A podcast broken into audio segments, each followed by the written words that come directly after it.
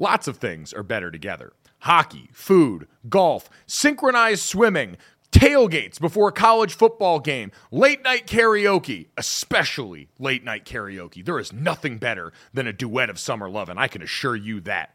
But if you really want to take things to the next level, drink some Labatt Blue Lights with your friends and live life to the power of we. Always enjoy responsibly. Beer, Labatt USA, Buffalo, New York. When you need mealtime inspiration, it's worth shopping Kroger, where you'll find over 30,000 mouthwatering choices that excite your inner foodie. And no matter what tasty choice you make, you'll enjoy our everyday low prices, plus extra ways to save, like digital coupons worth over $600 each week. You can also save up to $1 off per gallon at the pump with fuel points. More savings and more inspiring flavors make shopping Kroger worth it every time. Kroger, fresh for everyone. Fuel restrictions apply.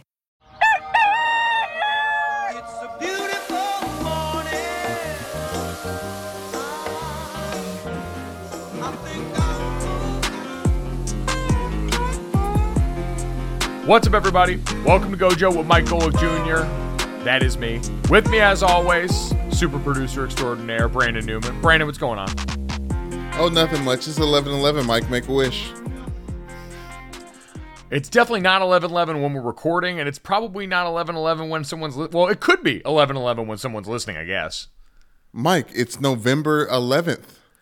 Oh, it's the big 11:11.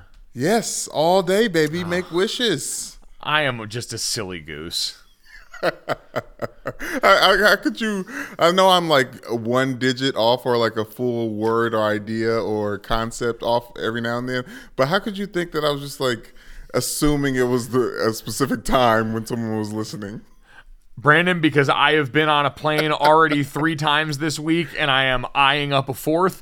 And like when an ace comes out at the blackjack table, it means I have no idea what's going on at this point. But uh, Ooh, like either that. way, if it's 11 11 or not, we're glad you're here. We appreciate you downloading, subscribing, rating, reviewing Gojo wherever you get your podcast, leaving us a five star rating and a review, and checking us out on the DraftKings YouTube channel.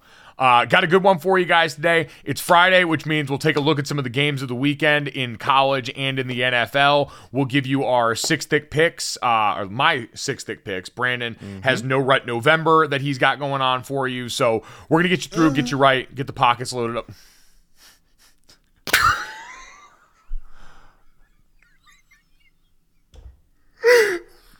Bad. Too horny.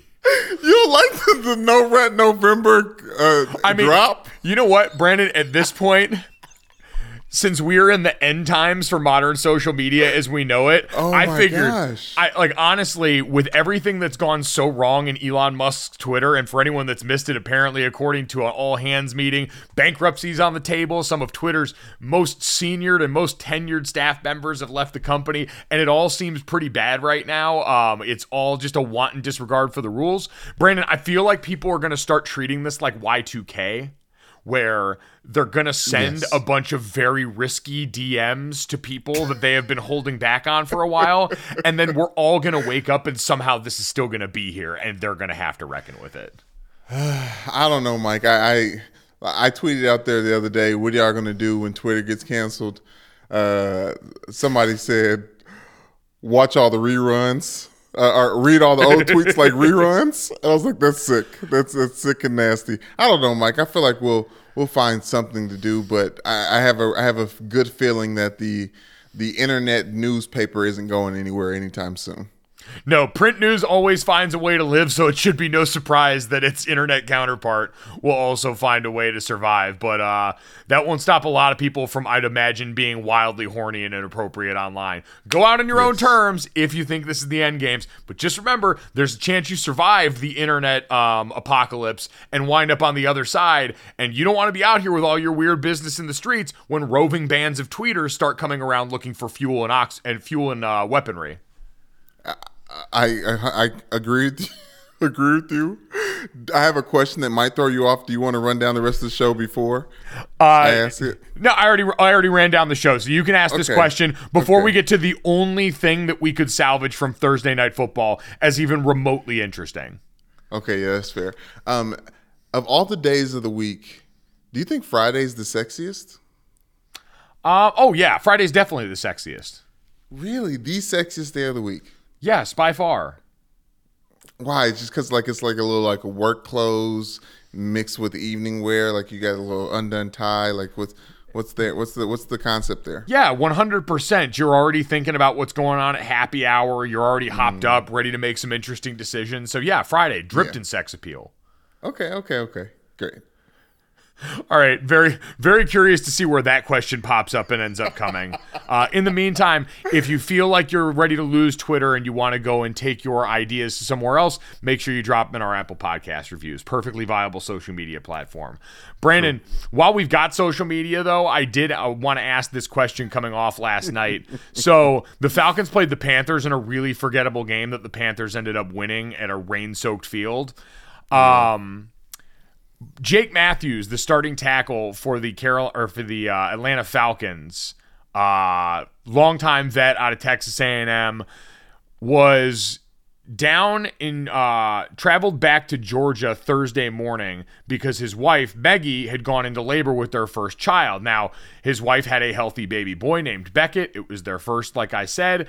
And so Jake hopped in the car and made his way up to Carolina to go and be a part of this game and you saw the footage of him running in there in flip-flops getting ready to go for this game and it all worked out pretty well and it ignited the age-old discussion. And I'm just curious for you Brandon because you and I you know, both played football together. Every podcast is someone's first. You are now a father of two, and so you've got a perspective that I don't have. But this is a question my dad always used to ask me, in addition to the if you had the choice and you had to chop off a piece of your pinky to keep playing a, in a game, would you do it?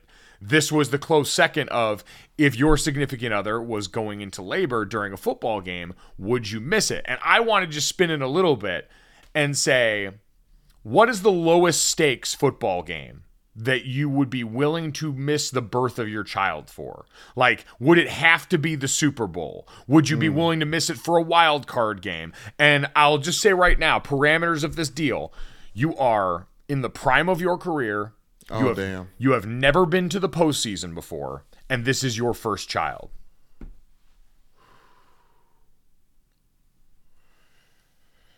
I if okay, if it's my first child, Mike, I think it's it'll be easy to skip it because you don't know yet. Like you don't know what you're missing. You know what I mean? Like you don't know how. Like, Really? it's, it should be it should be important, but like I, the reason why you should never do this and never miss the birth of your child is because of the amount of help your partner is going to need in the immediacy getting that thing out and also afterwards. So like I, I think it's just kind of crazy to think that like you would force uh, the mother of your child to weather that storm by themselves because of a football game. Now, with that being said, Mike, in high school, my last game I played in high school, Pleasure Ridge Park High School, at on Males uh, on Manual's Field, lost in the playoffs, two point conversion, second overtime and my head coach Chris Wolfe, the head coach of male football here now in Louisville,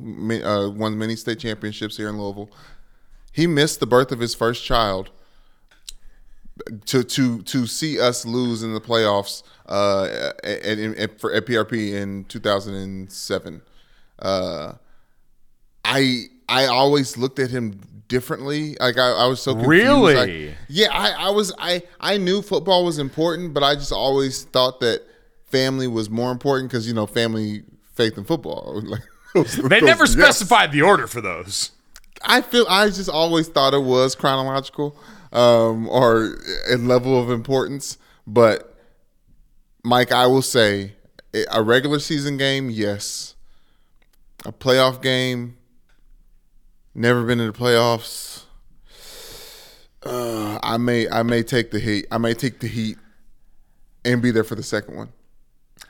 So that's interesting to me that you say you don't. It's like being a young player who goes to the postseason. You're you don't know what you don't know at that point versus having the experience. That was my thought. Was if you had had the experience of going through and being there for the first one, I thought you might be more inclined to say, "Oh man, I can't miss this. This is so impactful." Everything that you just said there. So Right. that that does make a fair amount of sense.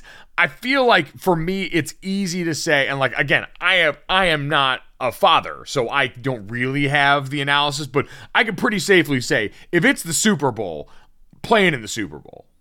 Like,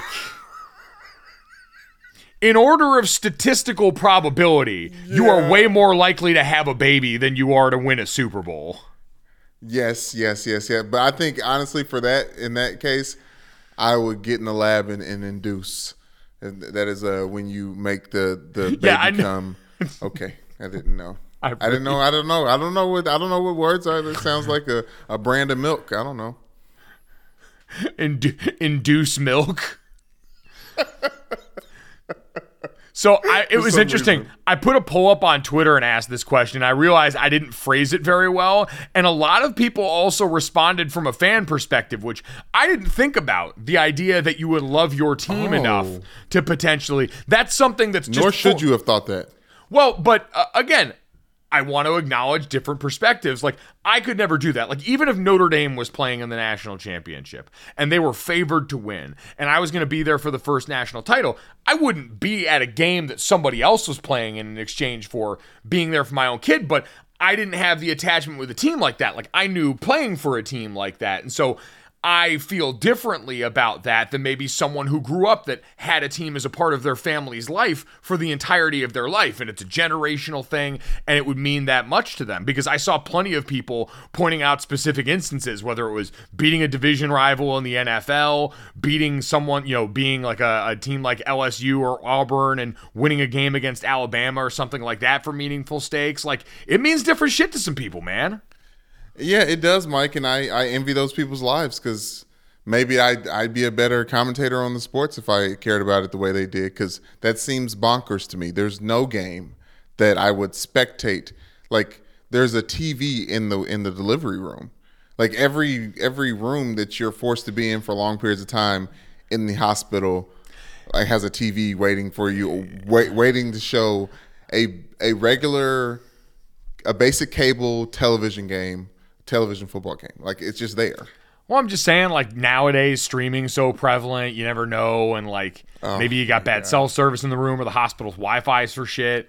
Mike, Mike, I every Thursday I'm still befuddled and confused trying to log on to Amazon Prime uh, for my my personal laptop and end up getting our our home iPad that just has it at the ready because I don't remember the damn password for Yeah. the Prime account. I- just, I'm. It's a very interesting question to me. So at Gojo Show on Twitter, what's the lowest stakes football game that you would be, or the lowest stakes football game that you would be willing to miss the birth of your first child for? Because I want to, I think it's, I think like you said, I think I want it to be the first because that way we've got a control variable here.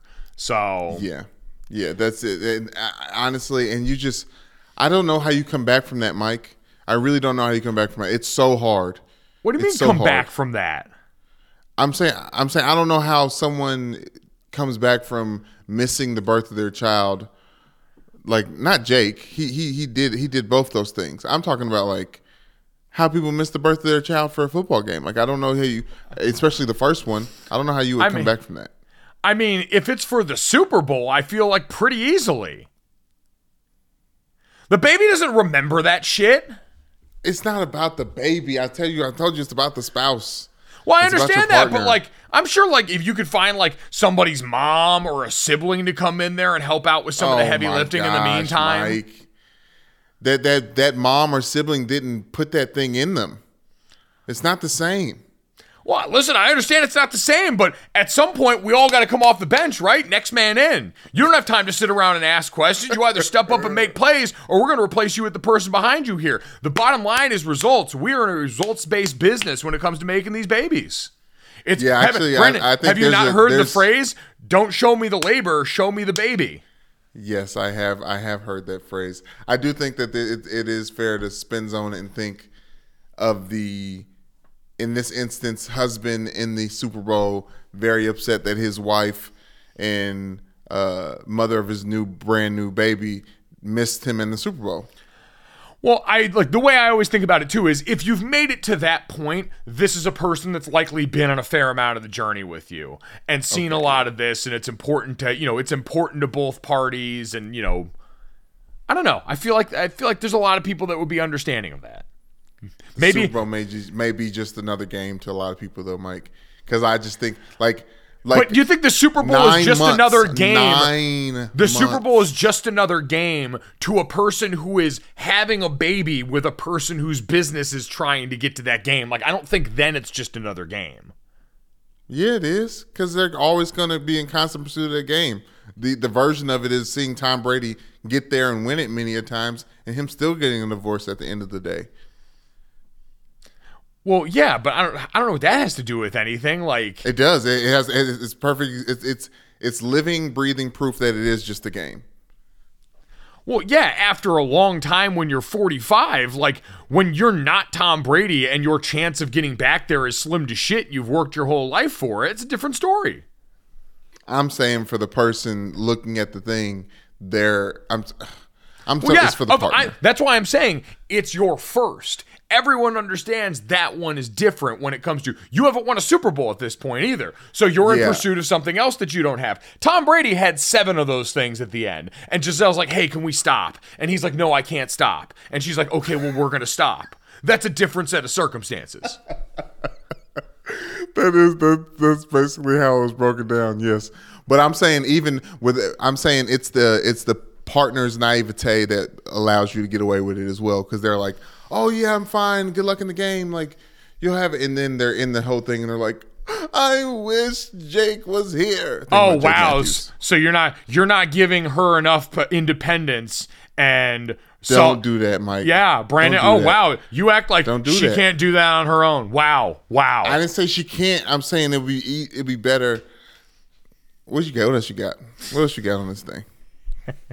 All right, at Gojo Show on Twitter. What's the lowest stakes football game you would miss the birth of your kid for, or would you at all? Is there no game that would be worth that? All right, guys, let's talk about Jägermeister. They could have written a totally normal ad here, like a really classic ad. They could have talked about their history, the 56 botanicals. It could have been all salesy and cutesy, but they know you don't care. Jägermeister doesn't want to be like all those other ads you've seen and heard. They just wanted to say two things Jägermeister is great, but everyone has been drinking it wrong.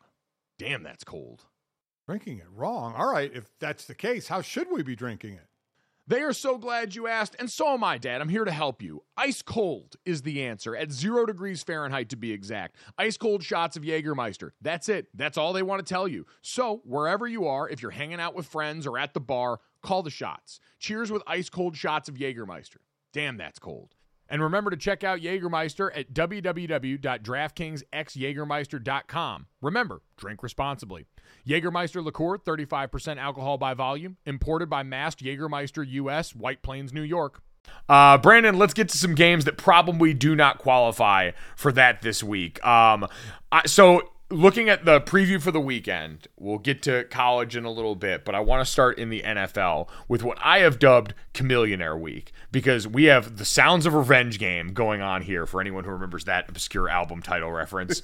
um, Brandon, we've got three games this weekend. Three, I think, big-ish games based on Yes. who's going to be where and the teams involved in them that all mm-hmm. qualify as revenge games for either a quarterback or the head coach of the team here. So I want to figure out with you who we think has the best chance of winning and maybe order them because I think number one is going to be a pretty clear answer. So starting off, I think we have the game most people are curious about on the weekend just because if it is a revenge game, it will mean Josh Allen is not out there. Minnesota's at Buffalo this weekend.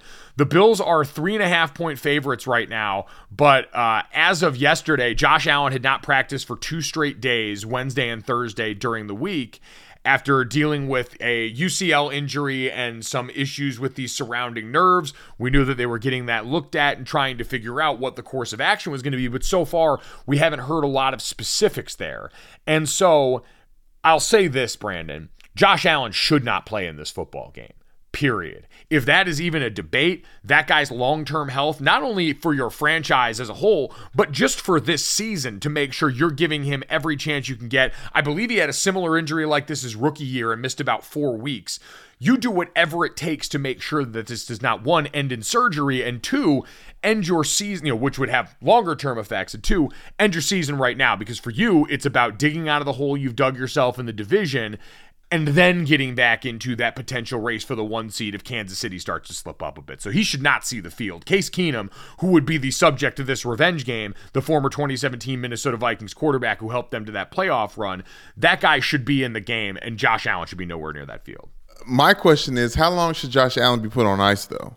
Right? Because if, if it's if Case Keenum is serviceable, which he usually is serviceable, honestly, pro- if I look at the numbers, probably in November, he's he's probably pretty serviceable. Do you keep Josh Allen on ice to make sure you save that elbow? Because like it seems like if you're putting a time period on it, he can go about nine weeks playing the way that he can and does until he starts getting banged up again. Yeah, I mean that's going to be based on what they know about the injury, and that's the one thing is we just don't know a lot of information about how many weeks this could potentially They take. The something. Well, I mean they definitely do. I'm saying we don't. So you do whatever it takes as far as resting him because that whole franchise is built on the Josh Allen card. You pull that out, and the whole thing falls flat on its face. Even as good as the rest of that roster is, you're right. Case Keenum might be able to drag you through some stretch of the season, the way we saw with Cooper Rush and the Dallas Cowboys earlier, because Lord knows, top to bottom, the Bills have a better roster around their quarterback than the Cowboys do. The Cowboys' defense is sensational, but we know that offense has been a work in progress. So I think that's a pretty clear cut answer, Brandon. Like, I expect Minnesota to win this game. And Minnesota, who's already won, run away and hid with the division, the question becomes on that side with them is this would be the fourth backup quarterback that they've played over the course of this season as they currently sit there seven and one or eight and one, whatever they are. Yeah, like it was backup quarterback with Tua. It was backup. It would be it would be backup quarterback in this situation. And this is a Vikings team that is good. Like I know they're good, but we just have no idea how good at this point because they have not had to see a ton of the best competition the league has to offer outside of one game against Philadelphia earlier in the season, and they were promptly beaten.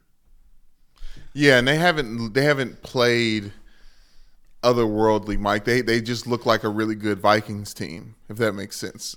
Like certain some of these other teams and units start to look like they transcend uh, the the name that's on the front of the jersey. Like the Vikings have just looked really really good for the Vikings, and it's almost like the stretches that they've had later on in the season. You're talking about Case Keenum and the the revenge games. Like I, I, I but I believe I believe in Kevin, and I believe in Kirk. Kevin and Kirk. It is interesting. Kirk Kirk I mean, the irony of this is Kirk Cousins is the guy that was brought over to get you over that playoff hump because remember 2017 was that year where we wound up with I think 3 backup quarterbacks in the conference championship round of play that ended up with Nick Foles and the Eagles winning the Super Bowl, but Case Keenum was able to get them that far, and they said that offseason, all right, we think we're a quarterback away, and Kirk Cousins was supposed to be that guy, which is why I always have a healthy amount of skepticism about that team because we have seen them lose in some of the most heartbreaking fashions in the postseason under Kirk Cousins' watch, and it just seems like at some point it's either mental, like the primetime thing, which, you know, the primetime thing I could buy as legitimately mental at this point just because it's such a deep well of instances like that that we're all human. At some point, you start to overthink a little bit and press in those spots, just feeling the pressure of that moment as everyone talks about it.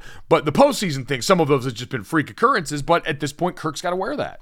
I want to go back to Stefon Diggs, right? Yeah. Because he was, I think that was a big part of ha- having that offense for the Vikings, you know, elevate. Obviously, Stefon Diggs did a lot of things for that offense, but it seems like both sides have won the trade in, in, in at this point. Is that fair to say?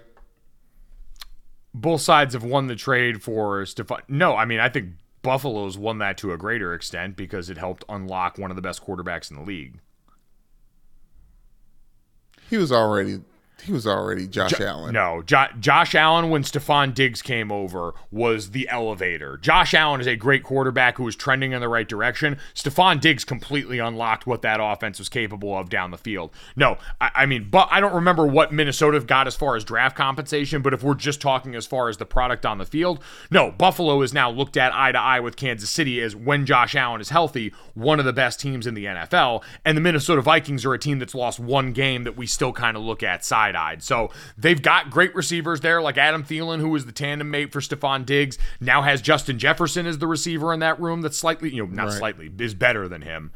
Um, and they've got like the parts that make it interesting, but I think this is a game that they win. I think this is a spot where Buffalo just needs to kind of saw off their arm in order to be able to get out of this situation alive. Um, shout out to what was it 137 hours that rock climbing movie? 127. 127. I say I didn't want to James Franco. Yeah, 10 more hours probably would have done him in. Um, Brandon, the next uh, revenge game here, and I think the one that's most likely to produce uh, a win for the returning revenge player, Mike McCarthy, making his trip back to Green Bay, where he was the head coach of the Packers, won a Super Bowl, was with Aaron Rodgers, and then was the person that Aaron Rodgers seemed to not want there all that much anymore. Yep, yep, yep. Brandon, Dallas is four point favorites in this game on the road at Lambeau. Green Bay lost Rashan Gary for the season in their last game. They saw wide receivers banged up in that last game. Romeo Doubs left early. Uh, Christian Watson, I think, was also a little bit banged up in that game. It's been a mess. And that offensive line that we've talked about has gotten Bakhtiari back more consistently, but still had to shuffle a lot of chairs. I just don't think Micah Parsons alone will let anything happen. Like I know I I was one of the people that held on hope for a long time with the Green Bay Packers and I am done. Cannot do it in this game. I think that I think the Dallas defense is just too good at getting after the passer. Aaron Rodgers still has had some really good throws and really good moments, but he's been forced into a lot more mistakes, I think, in part because of the amount of pressure he's been under. He's not as fleet of foot as he once was, and he doesn't have wide receivers that are capable of making as good of plays as he was used to with Davante Adams. And so you combine that with a defense that lives on pressure and then has the other Diggs back there, the one that's capable in Trevon of taking the ball away often, then Yeah. that's the nightmare scenario for Green Bay, unless they actually decide to stick with running the ball for once. I mean, even if they do, Mike, I don't know if that stops the bleeding. That just keeps Dak off the field. I, I think this is a, a real opportunity for when you talk about matches matchups.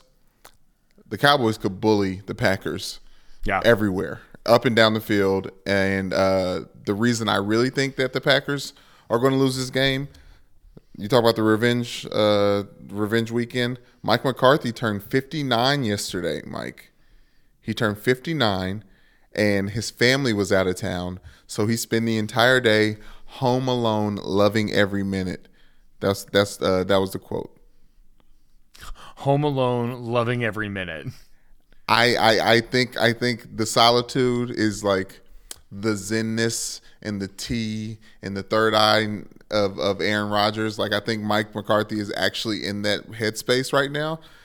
Could be dangerous. He might know how to manage the clock and, and all kinds of stuff. I, I don't know. I don't know. I, I I like the I like the Cowboys here.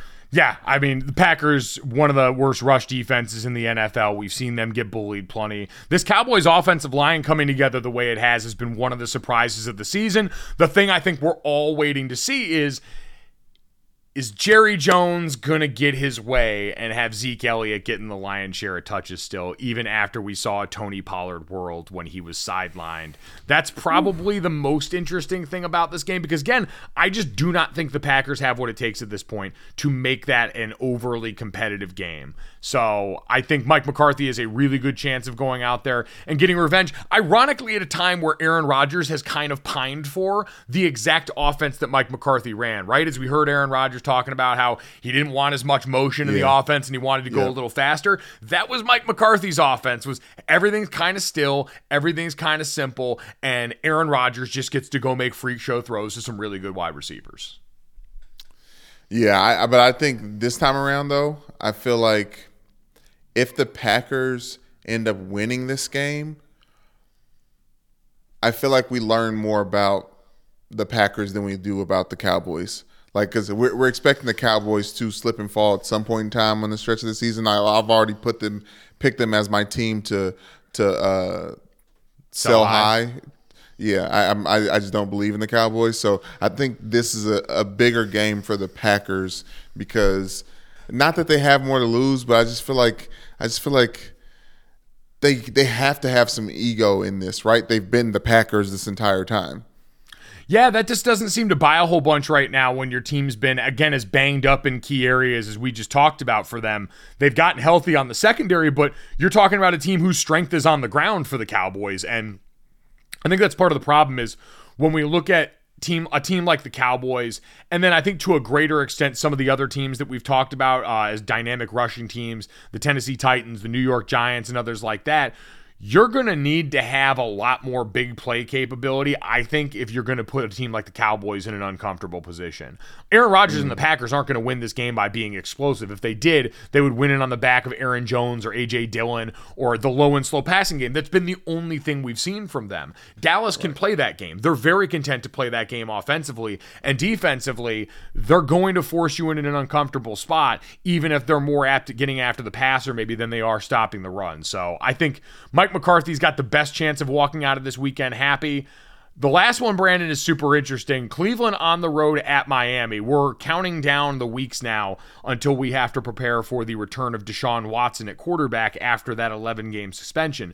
But in the meantime, Jacoby Brissett revenge game was with the Dolphins last year during the 2021 season. Uh, Miami's three and a half point favorites in this game, and this is totally a styles make fight game, right? Miami can't stop much of anything on defense. Cleveland is one of the best offenses in the league. We talk about dynamic rushing offenses. They go out there and roll people off the rock with Nick Chubb and Kareem Hunt, and so it, it's really kind of what flavor ice cream do you like as far as that? I just think at this point, again, we talked about what you need to beat some of these teams. I I don't know if they'll cover, but I think Miami wins this game just because that passing attack with Waddle and Tyreek Hill has been lethal, even in a lot of simplicity in what they're doing. You just have two guys that are so physically gifted that every opposing defense is on their heels from the jump. Yeah, it's odd to see the Dolphins as underdogs in this spot, spot Mike. I I, I understand it, they're, and I do they're think they're, they're, not, the Browns. They're not underdogs. They're three and a half point favorites. Oh, okay, okay, okay, okay. Let, me restart that. It's odd to see. No, um,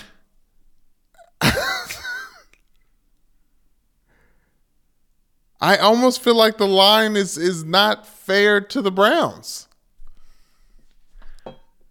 You think they deserve more respect than that? I mean, if I'll tell you what, if the if the if Tampa Bay, I'm sorry, if the Buccaneers and the Seahawks are playing in Germany and that line is two and a half, I feel like this Browns Dolphins game is just as close, if not close. This feels like one of those one and one and a half uh, point games, Mike, just because the Dolphins are so unpredictable. Obviously, they can move the ball up and down the field, but the Browns are stingy in the red zone too. Like I, I don't, I, I just don't. I think this is kind of disrespectful to the Browns even though the Miami Dolphins are the better football team. Over under number is at 49 and a half right now, which I think is super interesting because I think there's going to be a shit ton of points in this game. So over could yeah, the over could point. be a live dog in that one just based on the fact that again, Miami's defense doesn't play much defense right now, Matchup I'm most excited to watch in this game uh, Terron Armstead, the tackle that they brought over in Miami from the New Orleans Saints, going up against Myles Garrett, who is just a pair of absolute mutants. Two of the freakiest dudes you'll see on the edges up front in football. Enjoy that one. Bask in it. Love it. Uh, Brandon, we'll get to uh, a little bit, two college football games before we get to our picks for the weekend. It's Kentucky Derby time. Are you ready for the greatest two minutes in sports? Saddle up with DK Horse, an official DraftKings affiliate. Right now, new customers who download the DK Horse app can get a 100% deposit bonus up to $250. Just deposit $25 or more and complete the playthrough requirement. Download DK Horse now to join the Run for the Roses action. New customers can get a 100% deposit bonus up to $250 when they opt in with code GOLIC, only on the DK Horse app. Gambling problem? Call 1 800 Gambler, 18 plus, 21 plus in certain states to open or access an account and a resident of a state where DK Horse is available. Eligibility restrictions apply, void where prohibited. See terms at dkhorse.com. One per new customer, match calculated on first deposit up to a maximum of $250. Deposit requires two time playthrough of settled wagers within 168 hours. Bonus released in $25 increments. Deposit and eligibility restrictions apply. See terms at dkhorse.com. The two biggest yeah. games of the weekend, I think, as far as well, one is big just historically, right? and then the other is big in the playoff sense. Alabama on the road at Ole Miss. This is one where I want to see if anyone's really brave enough to pick against Nick Saban backed in a corner. They're, I think, 10 and a half point favorites in this game. So they're expected to go out here and win this, but you're going up against a former Saban disciple. This would potentially be the third loss in a season for Alabama. Um, they're already basically out of playoff contention. They would need LS, LSU to implode and lose the last two games of the season to Arkansas and to Texas A&M. So they're in a very different position. But at the same time, I do not feel like Nick Saban backed into a corner is the kind of person that I want to go at here. That's like when you got a raccoon out by the garbage can and all of a sudden you've bit off more than you could chew. Yeah, Mike, but that line is insane, especially for a college football game, especially for a Lane Kiffin offense. Uh, Ole Miss 11 plus 11 and a half. Ole Miss, Against this- Ole, against- Ole Miss plus 10 and a half. Now, it's I think it's going to be about what Alabama decides to be offensively because last year Alabama ran the ball 50 times against Ole Miss and beat them by 3 touchdowns in that game. Because Ole Miss still then and now can't stop Buddy. They play a 3-2-6 on defense. They are intentionally light to stop passing attacks, and when you encounter something like that, you get in trouble. They also have the antidote that usually helps you beat Nick Saban, which is being able to have a quarterback that can run the ball. Jackson Dart's got hmm. 473 yards rushing on the season. They've got some monsters at running back. Quinshon Judkins has been one of the best freshmen in the country so far this season. Uh, you've got Zach Evans in that backfield too. So there's gonna be points. And Alabama's defense, I've heard a bunch of people say it, has struggled on the road, giving up rushing yards in the SEC to road opponents.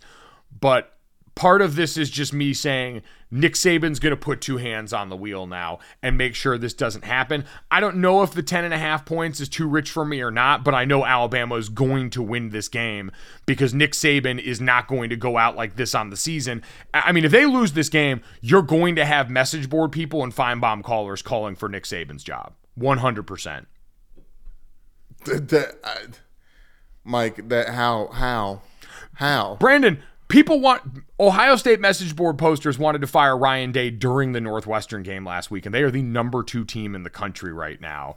If Nick Saban loses three games, it is going to be whatever the worst DEF CON is down in Tuscaloosa. If- I just don't think that's going to happen. All the all of the situation here leans Nick Saban is going to have this team and this coaching staff ready to play in a way that we have not seen so far from them this season.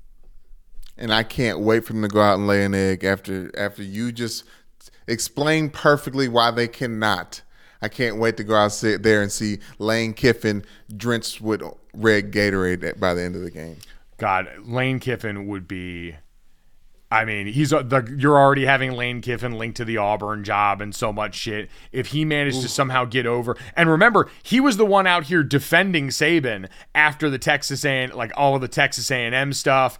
Um, Jimbo Fisher, I think, took some shots at uh, at uh, Lane as well. So he's been very pro Saban in the way that he's gone about these things.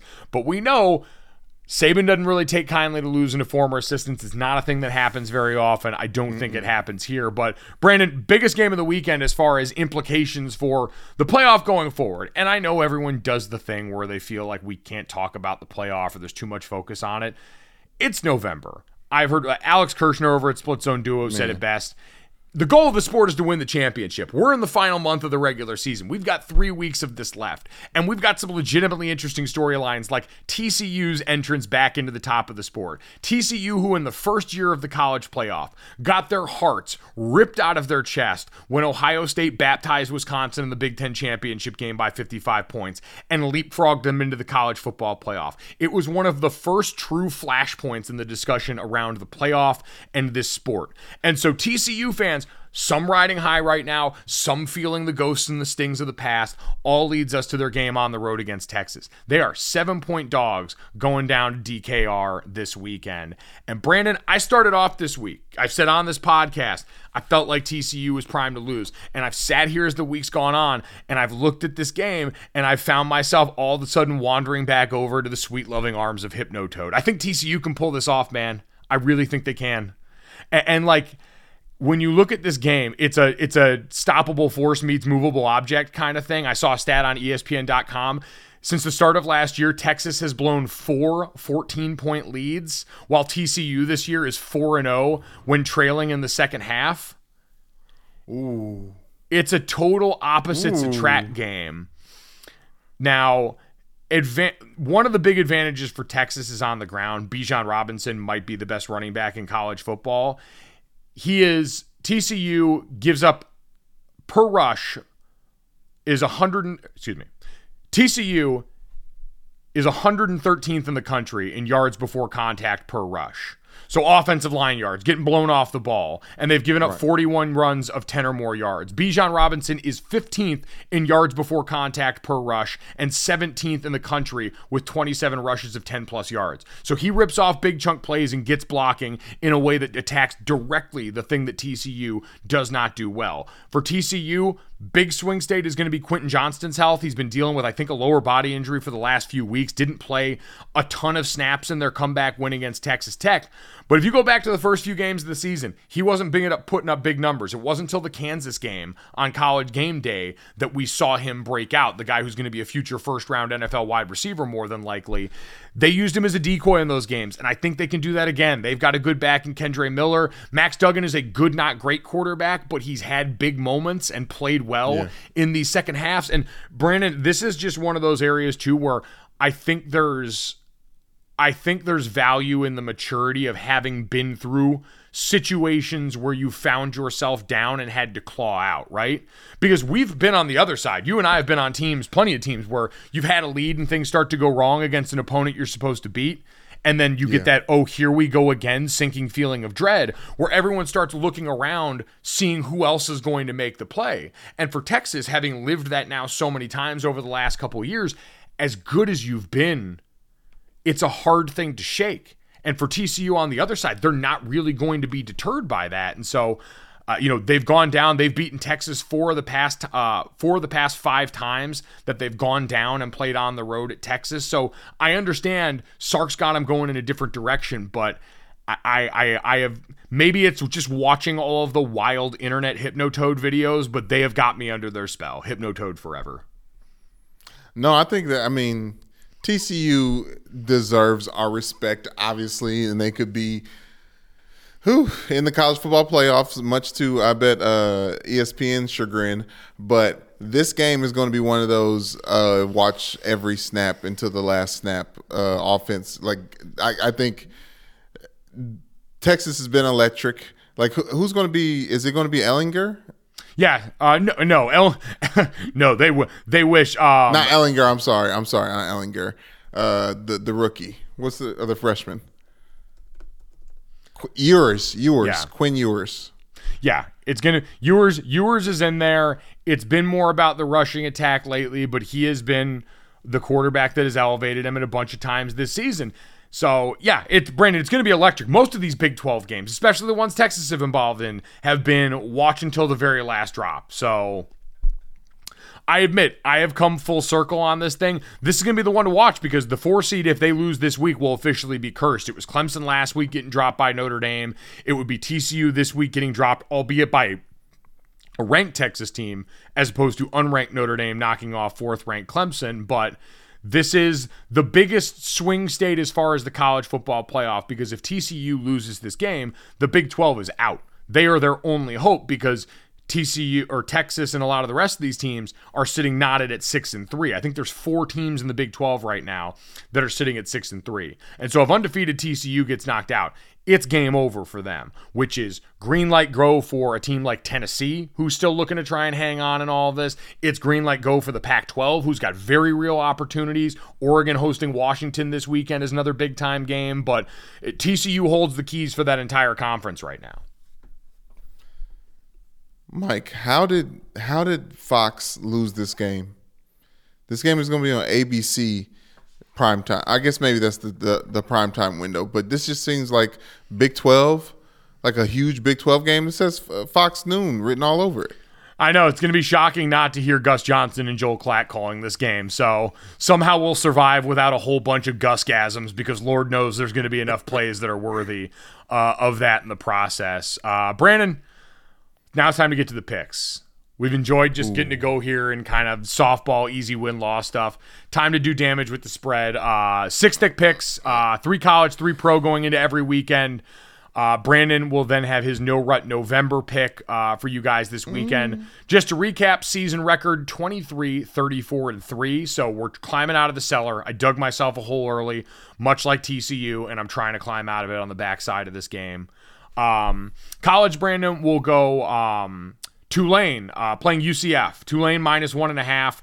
This is uh, huge for what we talk about in the other part of the college football playoff. Highest ranked group of five team gets a bid to the New Year Six. Tulane still has a rough road to go, but this defense has fucking teeth to it. Watch them kick the shit out of people all year. Willie Fritz has done a great job reviving this team. We talked a lot about the 2 and 10 season from last year that they rebounded from. I like their shit. I'll take Tulane minus one and a half in this game. I'll take Louisville plus seven against Clemson.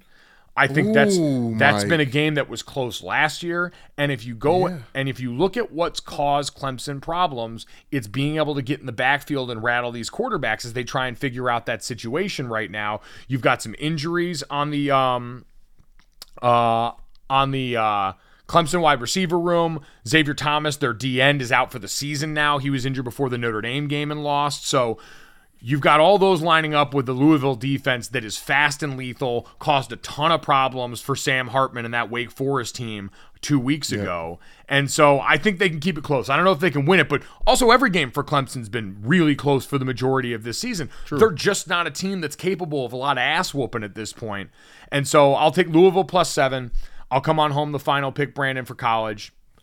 I thought about some other places, but I decided I mm-hmm. needed to get back to my roots. And I know Iowa's been scoring a bunch of points lately, but they've been scoring them against Purdue. And they've been scoring them against Northwestern. Defenses that can stop nothing and nobody, except for apparently Ohio State in a windstorm if you're Northwestern. Iowa plays Wisconsin this week. Wisconsin's got Jim Leonhard trying to hold on and make sure that that job becomes his as the head coach now that Paul Chryst has been let go. Jim Leonhard, Wisconsin's very own defensive coordinator, who's going to say, We are not going to let any of these Iowa quarterbacks go out here and put up points on us. Wisconsin and Iowa under 35 points. We're back on Iowa unders this week back like we never fucking left. Uh, NFL, Brandon, we already touched on some of these. Dallas minus four against Green Bay. Take that one to the bank. I think that Dallas is going to potentially run them. The Vikings plus three and a half against the Bills in a game where I don't expect Josh Allen to play. And I like the Seahawks plus two and a half in Germany against Tampa Bay. Seahawks are just steady Eddie. I think a lot of people are going to overweight what we saw at the end of that last game from Tom Brady and company. The Bucs can still be good enough to win the South. I don't think they're good enough to go out and beat the team that's been right now the class of the NFC West. Beautiful picks, Mike. I like all of them, uh, especially that Louisville pick.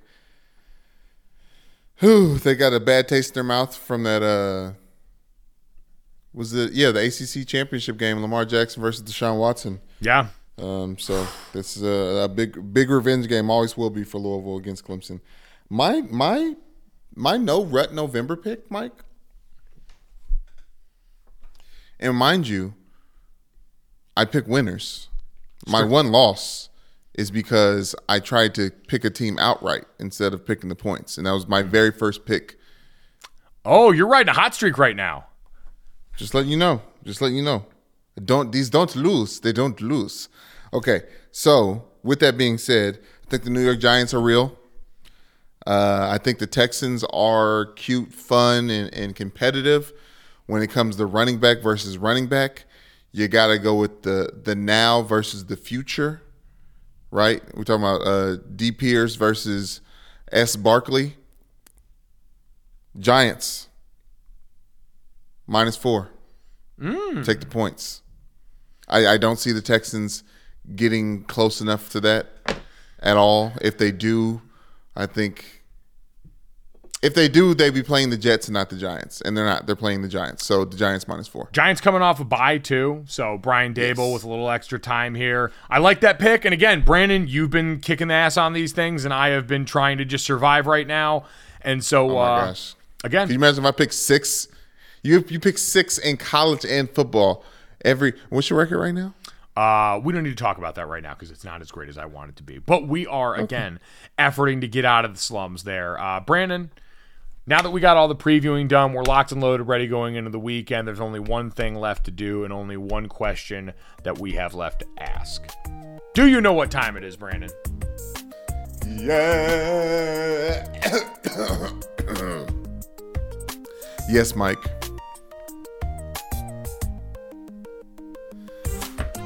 I'd like to make myself believe that planet Earth turns slowly. It's hard to say that I'd rather stay awake while I'm asleep. Cause everything is this, that, and the third. I fall asleep. What's that group called? Leave my door open just a crack. God damn it! It had been so long. I'm just joking. Just Oh.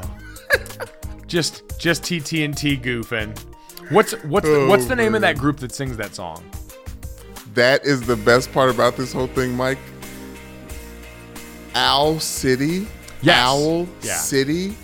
And and we talk about them all the time. My friend Braxton Cave was obsessed with this song. Mike, the biggest thing, the biggest hoodwink of 2010, because this song came out in 2009, is to realize that Owl City is not a group at all. It is one man named Adam Young on his keyboard, just like it was in the music video. It is not a group of people. This is a one guy with too much time on his hands and made one song. I believe he uh, was the subject of the Taylor Swift song "Enchanted."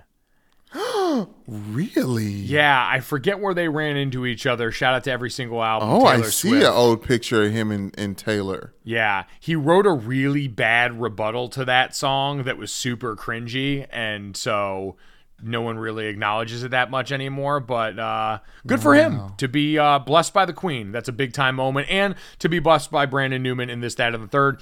If you liked it, make sure you download, subscribe, rate, and review Gojo. Leave us a five star rating and a review. Take your tweets to our comments, and make sure you tell Brandon Newman what a uh, good job he's done on that.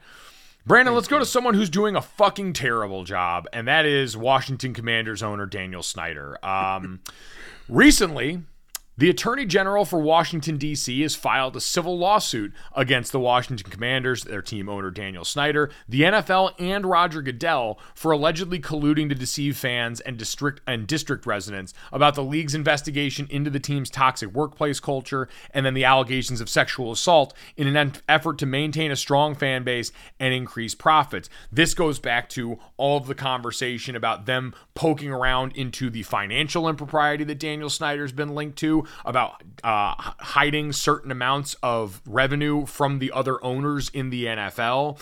This also comes off that idea that when you had had the first report going on, the Wilkinson report, that the NFL and the Washington Commanders had agreed into some sort of legal binding relationship that allowed them to share information without it getting out to the public. All of these things that this attorney general is trying to capitalize on. He had a bunch of big tough talk language about how this wouldn't take place on a yacht, it will take place in a courtroom in DC. Ooh. Yeah, it, it all sounds good when these guys get to go puff out their chest. This guy, by the way, uh, this attorney general, I believe, is on his way out and is going to be replaced by a dem- uh, Democratic attorney general who's going to continue this investigation. Um, now, Brandon, I'll say this: like the specifics of this, to me, like this is going to be a civil suit. This is not a criminal case or anything. Um, Michael McCann, who uh, is a legal expert at Sportico, said that there's long odds on this that the NFL and the Commanders are two private parties. They don't have a duty to disclose internal investigations and those materials to fans, aka the Wilkinson report that never got released. But this is just another bit of blood in the water. And when you couple it with everything that we already know and what we saw a couple of days ago, we didn't get to talk about this on here. But in the lead up to this, as Daniel Snyder happened? was getting called out by the attorney general, you had a statement released by the team. Uh, the Washington Commanders put out a statement uh, from their spokesperson regarding the DC Attorney General and the press conference that ended up happening yesterday. And in that statement, the commander said, Less than three months ago, a 23 year old player on our team was shot multiple times in broad daylight. Despite the out of control violent crime in DC, today the Washington Commanders learned for the first time on our Twitter that DC Attorney General will be holding a press conference to make, quote, a major announcement related to the organization tomorrow. And they went on to talk about how they've been cooperative law enforcement for years. Brandon, they were referencing Brian Robinson, the running back for the Washington Commanders that was shot before the season and is now thankfully healthy back on the field. They tossed that man's name out there in some weak ass attempt to try and divert attention with some bullshit whataboutism for what they are dealing with as an organization. Thank Brian Robinson's agent called him out. It was hot bullshit. I can't imagine how pissed he was as a player. I was pissed sitting there, and I don't know Brian Brian Robinson from Adam but it was the height of bullshit and just another in a long line of things. The attorney general's uh, attorney general's civil suit is another in a long line of things that are just a reminder that this guy we have to every positive bit of energy, every bit of energy we can throw into the spirit bomb that is the Bank of America finding a sales partner for the Snyder family, we have to muster up because we can't do any more of this. It just gets worse and worse as time goes along, somehow, some way. Yes, and in the meantime, they've had uh, great coaches that have done great things and uh, had their own coaching trees. Like I, I can't get over just how important the franchise has been in spite of. Well, and like it's amazing the sheer volume of things Daniel Snyder has not been good at, right? Like between keeping your employees safe, which is obviously at the top of the list, not being accused of sexually harassing or assaulting your employees, making any of the other owners money, being able to procure a stadium, having a stadium that's not a gigantic, dilapidated piece of shit that Taylor Swift doesn't want to have a concert in, and then not slandering your own players in a weak attempt to defend yourself as you feel the walls closing in on you. He's not been good at doing anything, Brandon, other than spending money on free agents that ultimately don't net this team the thing that fans ultimately want. I know, Mike. I know, but the, the, and and still, you'll find people in that area, in the DMV area, that are willing to Oh, I don't think any, not I don't, defend. I don't think anymore. Not defend him. Not anymore. Not defend him. But but but the way they defend the franchise feels like they're apologizing for him the way that you know. It's hard to make the the comparison, but Well- people have been like apologizing for Kanye.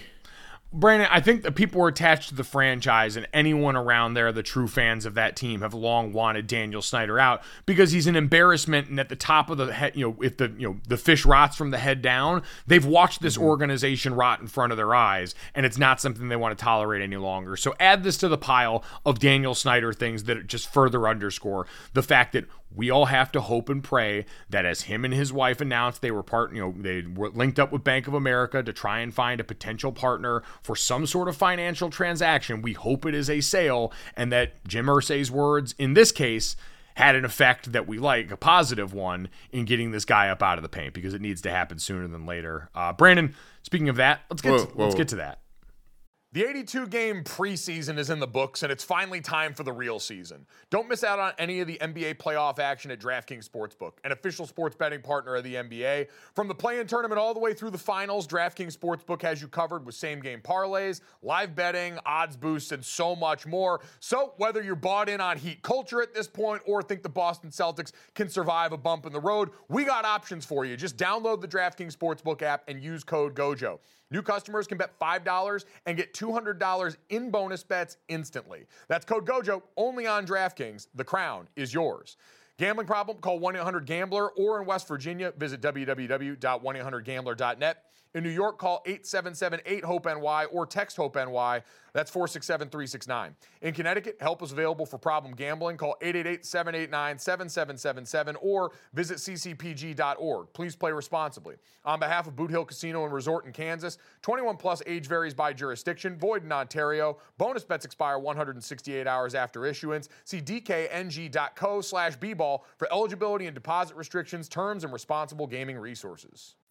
We'll, we'll get we'll get to that, but coming off of that I just realized we're kind of we kind of have similar shirts on. You're wearing a Maryland, I'm imagining a Maryland lacrosse shirt. I'm wearing a Baltimore Ravens t-shirt. We, we're in the same DMV area right now. I, I, I do you see that? Do you feel that? Yeah, no, I do feel that. I was trying to get out of here without having that be too noticed because my Notre Dame lacrosse friends will not appreciate this. And so we're going to keep it moving to that right now. Shout out to John Tillman, friend of the program. Uh, Yeah, take your cozy off or your comfy off. Brandon, let's get to that. Uh, that is a New York Post article involving Jerry Springer, name I hadn't heard in a while. Uh, Jerry Springer, 78 years old, and hopped on David Yontef's Behind the Velvet Rope podcast and was asked if he considered himself the granddad of reality TV. And he said, quote, No, I just apologize. I'm so sorry. What have I done? I've ruined the culture. I just hope that hell isn't that hot because I burn real easy. Brandon, I feel like he was being self deprecating because one, the Jerry Springer Show was the beginning of so much of our foundation of reality television, was it not? Uh, it it was, but that's. I'll take an apology. Like I think he does. Deserve, I think I I don't want to hear him talk about all the money he printed and and feeling bad because he's going to hell now at the end other side of it. But yes, as important as it was, Mike, like so is the Kim K Ray J sex tape, but it doesn't make it doesn't mean it was good. Well, he's not saying it was good. I'm saying that, like, listen, right, wrong, or indifferent, it happened, and he is the bedrock of this, and he needs to take credit for it. Credit or blame. I don't know, six of one, half dozen of the other. We've been finding our ways to hedonism as a people for I don't know how long. So listen, he did it, and if true, people if people choose to follow, that's not on him. So Right. it happened. Yeah, he's- We- it's- and I mean, you know what? It's like the steroid era in baseball, Brandon. We all sat there and enjoyed it. So why am I going to sit up here now and say that that guy shouldn't be in the Hall of Fame? I'm not going to do it. What I will ask is for you, what is more tied to core memory for you, the Jerry Springer show or from Maury Povich? Because I think timeline wise for us, Maury Povich ended up being one of those seminal moments just because those paternity tests became such a phenomenon. Yeah, I, I agree, but I think the Jerry Springer show brought timelines to our minds and our television screens that we would have never known existed. So as as important as the uh, gender reveals were, it was it could get repetitive. Like, cause we, it's either gonna, you know, we either get the dance or we don't. And I told you, I told, and like someone's very sad at the end of the whole thing. The Jerry Springer show, like, birthed Steve Wilkos show. You know what I mean? Like it, we had a security guard on stage ready for shit to pop off because it did, and chairs were thrown, and then the the audience would come in and just start fights as well. It, it, it was just, and it's just like this unassuming white man just walking around with his glasses, asking very poignant questions. I, I'm I'm sorry, but uh, you see my affinity for the for Jerry Springer. No, I can I can tell. I have prior passion for Jerry Springer, even though he wants to condemn himself to hell, which, you know, at the very least, he'll be a very, very coherent and helpful host in hell for whatever they're going on with down there. I bet he can help sort out a lot of problems. Uh, Brandon, Get some closure. let's get to the third, Brandon. Um, and I just want to preface this by saying, as like a general life principle, we see all the time in the world of sports and otherwise, people spend a lot of time reducing women down to their looks. And it's bad. You shouldn't do that. Yes. You shouldn't do that in mm-hmm. sports. You shouldn't do that in life. People should be allowed to go out there and accomplish of their own accord to be appreciated for those accomplishments and not just reduced down to whatever their body provides for the weird voyeur who's checking out all that. So, in an effort to balance the scale, I like to objectify men every once in a while. Kind of tilt the balance of power for a little bit because shit, for a long time we've been able to go out here and do our thing. So we're probably due for some of this. And someone helped this out. So yesterday at Contact a Brother on Twitter put out a list and said, quote, I finally did enough research. The top 12 sluttiest things that men can do. And I want to run down this list, Brandon, and find out what number of these things we each check off to see just how slutty each one of us are, okay? I'm ready. All right, uh, Brandon, number one, take pottery classes. Have you ever taken a pottery class and have you currently? No, You've No, never slutty You've enough. never gone to a pottery place? no. Oh, God, it's a delight. I have gone to a pottery place. I I still have some of the stuff my mom has that I made as a kid. So I don't know if it counts when I went before like the age of 15, but I'm going to consider myself sluttier for that. Um, Okay, yeah, I, I watched a lot of Ghosts growing up, so I just thought it was for adults. It was for the grown and sexy in that movie. Ghost sex. Yeah. Not on this list. Spoiler alert. Um, number two, order appetizers. Brandon, this one is one of been the, one of the biggest shocks to me about just being around any group of people is there is, I think, no more important person than the one who finally just takes charge. Because you know how everyone hems and haws in a group when you got Yeah. multiple people and no one wants to go and pick for other people. No one actually cares. Most appetizers are going to do the job. And so if you just actually decide on some, even if your hit rate's low, you're going to be a hero. This one was a revelation to me. I feel you, Mike, but there's always that one person. If it's a group of four or more, there's that one person that really wasn't going to have any and didn't want the apps, and therefore you're the person that pulled the trigger on the thing that they didn't want. They knew somebody was going to do it, but you're the you're that guy for them now. so like that's I, I'm always I'm always comp- the lowest common denominator for me. I think the juice far outweighs the sque- or the juice is worth the squeeze. The benefits far outweigh Yes. the negatives. Number three, know his big three. Now, I admit, Wait a minute, can I say can I say that I'm out here ordering appetizers? yeah, we're Like I'm I'm I'm okay. we're both out here ordering appetizers. So, um, know his big three. So, for some people, might not be aware of this. Um, this is an astrology references. It's your sun sign, your moon sign, and your rising sign. Brandon, I do not know my big three, so I lose out here. Well, okay, so your sun sign, just so everyone knows, your sun sign is the sign that you know, right? That's the one that you're. So like I'm you're- so like when your birthday, like my birthday is September 28th, so I'm a Libra. That's my sun sign. Yes, exactly. Now, everyone's moon sign is different based on when and where they were born, right? And that rising shit, I don't know nothing about, but I am a I am a Aquarius rising Scorpio with the something moon. And that's how you would say that. Your big 3. So you only get 2 out of 3, so I guess you don't get full credit for this one. No, definitely not sex slutty enough. Definitely not. All right. Well, we have time to get our birth charts in order and get ready to go. Um, number 4, know how to cook. I feel like both you and I fall into this category. Thank you. Thank you for throwing me in there as well. I was going to th- put you there. Thank you for the respect. All right. Um, number 5, major in English. Neither of us did this. No, but we both could have. So I think we're kind of like a little sexy. Yeah. A little slutty. We're showing we're showing a little leg on this one. You and I both took a couple of lit classes together, American short story class together. So partial credit on this one. Uh, number six, work as a barista. I've never done that. Have you? No, no. You just used to I take. like you I- just used to take things from baristas. Why would you say that? I think it was a okay. Maybe, there's that one time in that one candle. I think allegedly. Allegedly, yeah, allegedly did that, but did not work as a barista. Uh, Brandon, I don't mean to height shame on this next one, but number seven is B six four. So I am that slutty. Unfortunately, you are not that slutty.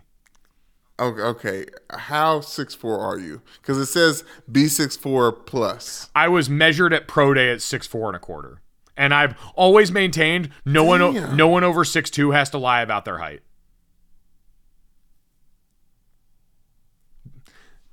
Okay, It's a- it's a working that's theory. Unfair. I'm just saying. That's I, I, no, let's put it this way. I'm saying no one over six two usually lies about their height in the way that a lot of other men in a different range will. I feel like football players don't lie about their height because we know. Well, yeah, you know, you know, and also you've got other things to be secure enough about that you don't worry about that. Like True. you're incredibly true. Strong. You were so good at all these things that what did it matter if you weren't six four? You could go out there and forklift people. Yeah, like I I started. Yeah, you're you're 100 percent right. But I started to like feel insecure because I was telling people how tall I was, and I was looking down at them, and they were telling me that they were that height, and I was like, but no, No. like I am not that big. Yeah, this I'm is- not. this is not. I am not- not six two or taller, and I have height issues because of it. Number eight, listen to Harry Styles. Yeah, yo slutty ass. I am downright dirty. Um, number nine. A- wait a minute. As it as it as it was, I I'm getting a little slutty. Okay. All right. All right. There we go. We love that for you. We love that for you. Um, number nine, thigh tattoo slash porn stash combo. I have a bad mustache face and I have not gotten any tattoos below my chest. So I'm assuming you're in the same category. You've had good mustaches. Yes, thank you. I some people say I, I resemble Burt Reynolds when I actually do rock just the mustache. Mm. Um, and I also am uh, going to get a thigh tattoo, but I'm not there yet. I want to get the word supercalifragilisticexpialidocious tattooed around my leg like a band. All right, one time, one time for that. So Brandon, aspiring slut in that area. Um, number ten, play instruments. Uh, played instruments as a kid, cannot play them anymore. So again, kind of like the pottery question, I'm only going to give myself half credit on that because I haven't played piano since high school. Okay, but if it was one, if you had to choose one instrument to play to be a slutty man, which one would you play? Oh, if I could pick any instrument, Yeah.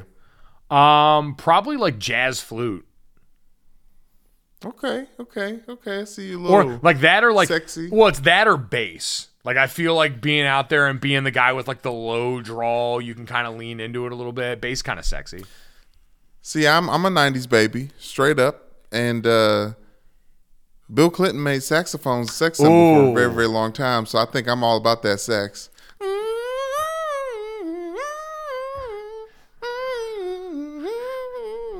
You know, Oh yeah, no. Listen, Careless Whisper has gotten a lot of people to the place they need to go. So you're not going to have to fight me on that. I'm 100 percent with you.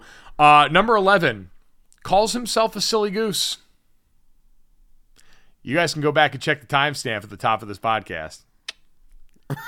oh you Brand- dirty dog and silly goose, Brandon, uh, Silly Goose University called. You got in. I knew I had the credentials, Mike. I call myself a silly goose all the time. Number 12, wash their sheets once a week. Uh, I fall short. The fuck out of here. I fall short on this one, man. Like, I'm lucky. I- I'll usually get them like once every two weeks. I don't let them go too much beyond that anymore. But once a week, that's that's asking a lot. I will say children help out a lot, especially little ones, because the pee is inevitable, and you can only let you can only let you can only let some some stains sit. I So- I really I really need a no context Gojo show account to populate what remains of Twitter. I need someone to take up the mantle for that. Just so that we can get the first one to be the pee is inevitable. The pee is inevitable, Mike. We deal with so much shit, like knee deep in shit, with two boys. One that should be out of diapers, but he he hard headed right now. We haven't really tried to potty train him yet. But Mike, the amount of shit that we're surrounded around, I'm like, America is full of shit because everyone shits and there's so much shit and we don't talk about the shit. Like the fact that there's so much of the thing that all of us do, the one thing that we all have in common and we don't talk about it for whatever reason because it's shit. It's like there's so much shit, Mike, and it stinks and it needs separate bags and it's just it, it needs a to- it needs a whole a toilet to flush it. It's I'm sorry. No, I'm it's all sorry Hey, you had to get that off your chest, man. This is a safe space for you to vent those kind of frustrations about all the shit in your life. Uh, Wash your sheets when your kids shit in them. especially if you want to be slutty. Uh, so, Brandon, I think counting the halves, I ended up with seven of the 12. I do not. Halves. Well, yeah, because I said for pottery and then for uh, playing instruments. I didn't know how to count that. So I guess I don't currently play an instrument, and so I won't give myself that one. So I'll say I'll say comfortably six. Taken pottery classes, orders appetizers, knows how to cook, is six four, and listen or listens to Harry Styles, and then calls myself a silly goose. So that's uh, six. Yeah. Okay, I'm at I'm at four. I'm at four and a half, and and one of those because I got I got orders appetizers. I to know how to cook. I'm taking a half for knows his big three and major in English. taking there's two halves Oh, that, okay. are, that become one whole. Oh, I forgot we were taking a half on English, so I guess I'm six and a half. Yes, yes, yes. Okay. I well, I didn't know if you was gonna be too greedy because you have enough, but yes, you can take that one as well. Um, and then I have uh, calls himself a silly goose, and and and I'm giving myself another half on wash their sheets once a week because you know, Yeah, because of the shit. every 10 days. All right, there we go.